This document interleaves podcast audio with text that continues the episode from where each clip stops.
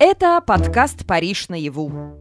Я его автор Полина Фомина. Я историк, журналист, живу в Париже и работаю тут гидом. Сегодня будет одиннадцатый выпуск. Одиннадцатый выпуск подкаста, на этот раз с двойным убийством, подлогом, подставой и, как итог этого детектива, созданием одного из главных парижских музеев. Все это происходило почти на наших глазах, то есть в 20 веке. Но историю настолько не афишировали, что о ней не знал, например, ни один из моих французских родственников, пока я ее не раскопала и за семейным обедом не рассказала. Почему я вспомнила эту историю именно сейчас? Да потому что я недавно побывала в музее. В Париже открыли, наконец, музеи. Сейчас середина мая, а закрыты они были с ноября. В музее оранжерии, о котором идет речь, в новом выставочном свете и объеме показывают 148 шедевров от Ренуара до Сутина.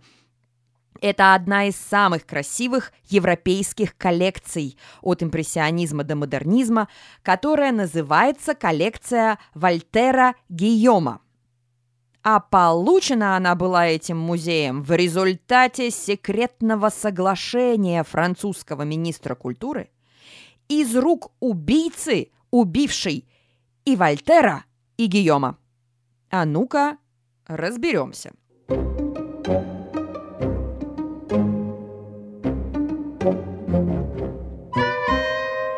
Жан Вольтер и Поль Гийом – это два разных коллекционера искусства начала 20 века, которых объединила вот эта коллекция, а еще жена, которая у них на двоих была одна, но поочередно, с небольшим нахлестом. Началось все с поля Гийома, когда этот молодой человек с усиками, чем-то похожий на Пруста, устроился продавать Бентли в гаражный зал – Поль Гийом хорошо продавал. А еще он быстро влюблялся. Первое качество принесло ему много денег, а второе заставило сначала влюбиться в африканское искусство. Он увидел африканскую статуэтку, влюбился, начал их скупать и однажды выставил их на витрине рядом с шинами на витрине своего гаража. Проходивший мимо в 1911 году Поэт и критик Аполлинер зашел в гараж узнать, кто тут такой странный. Знакомство обернулось дружбой, и Аполлинер привел Поля Гийома в мастерские. В мастерские еще не дорогих художников. Пикассо, Матисса, Сутина, Модельяни. Они еще странные. Они все тоже влюблены в африканское искусство. И вот тут-то Поль Гийом и начнет дешево – и достаточно неспешно покупать у них лучшее.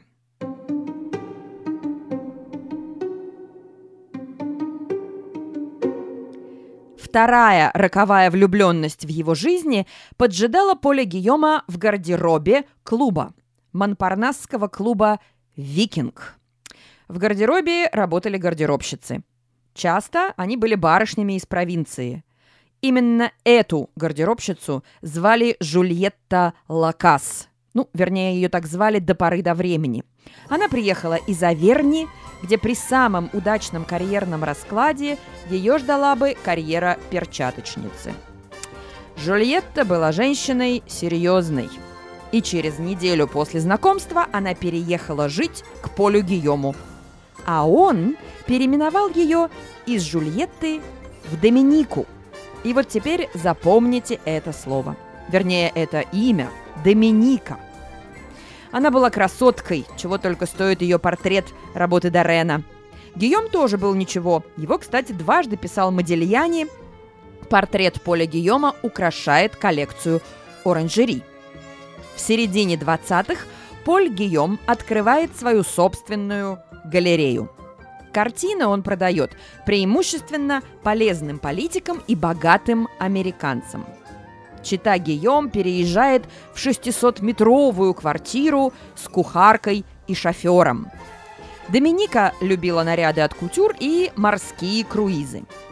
И вот, путешествуя на круизном пароходе «Нормандия», Доминика знакомится с архитектором по имени Жан Вольтер. Те, кто представляет себе Париж, могут вспомнить квартал Вольтера возле Булонского леса. Вольтер был немного богаче Поля Гийома, вернее, намного богаче Поля Гийома. У него еще были э, не только архитектурные работы, но и хорошие медные и цинковые прииски в Марокко – и вот тут сложился почти идеальный менаже труа – тройственный союз. Молодожены, а как их еще назовешь, все втроем поселяются в двухэтажных апартаментах в квартале Вольтера и живут мирно и счастливо ровно до 1934 года, когда Поль Гийом неожиданно скончался при странных обстоятельствах. А дело было так. Поль Гийом умер от перитонита, который был следствием приступа аппендицита, но вот только известно, что Гийом почему-то слишком долго мучился дома, а Доминика почему-то очень долго не вызывала врача и сама ухаживала за мужем, лечила его какими-то магнетическими приборами. Полю Гийому было 42 года. И тут интересный поворот. К этому времени, 1934, Гийом уже крупнейший европейский коллекционер с уникальной по качеству коллекцией. Но выясняется, что он успел ее завещать Комиссии национальных музеев Франции. Доминике не остается ничего, если она срочно что-нибудь не предпримет. Что может помочь в такой ситуации? В такой ситуации может помочь только наличие малолетних наследников. И как по мановению волшебной палочки, ровно через неделю после похорон выясняется, что Доминика беременна. Беременность это, конечно, была фальшивой. Через 9 месяцев Доминика купила ребенка, мальчика, которого в семье будут звать Паола – а еще через некоторое время она выйдет замуж за Жана Вольтера. Вольтер будет продолжать вкладывать деньги в коллекцию жены. Правда, вкусы Доминики были не такими визионерскими, как у первого мужа, у Поля Гийома. Например, она покупает не столько новое модернистское искусство, она продаст много модельяний, чтобы прикупить немного Ренуара – Доминика продолжает расширять и коллекцию любовников. В ее окружении появляется новый персонаж по имени доктор Лакур. И вот тут, в 1957 году, странной смертью умирает второй муж Доминики, Жан Вольтер. В 1957 году его сбила машина около дома, которая тут же куда-то скрылась, а Вольтера обнаружили по счастливой случайности Доминика и доктор Лакур, которые почему-то не сразу привезли его в больницу, оказывая помощь, а когда в больницу таки доставили, Вольтер превратился в труп, который уже остывал.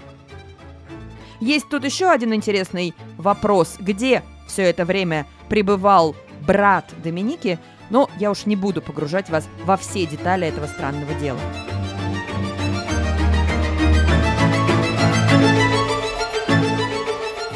Так, Доминика становится очень богатой вдовой с грандиозной коллекцией картин.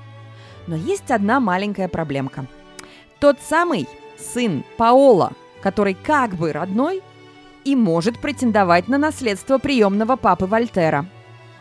Закрученности этого сюжета мог бы позавидовать Шарль Перо. Доминика и доктор Лакур нанимают наемного убийцу, чтобы убить сына Паола – к сожалению, для них выясняется, что наемный убийца в армии служил в тех же войсках, что и Паола, а именно парашютистом в Алжире. А это такая армейская дружба, которая важнее заработка. Наемный убийца рассказывает Паола, что он был подослан его матерью.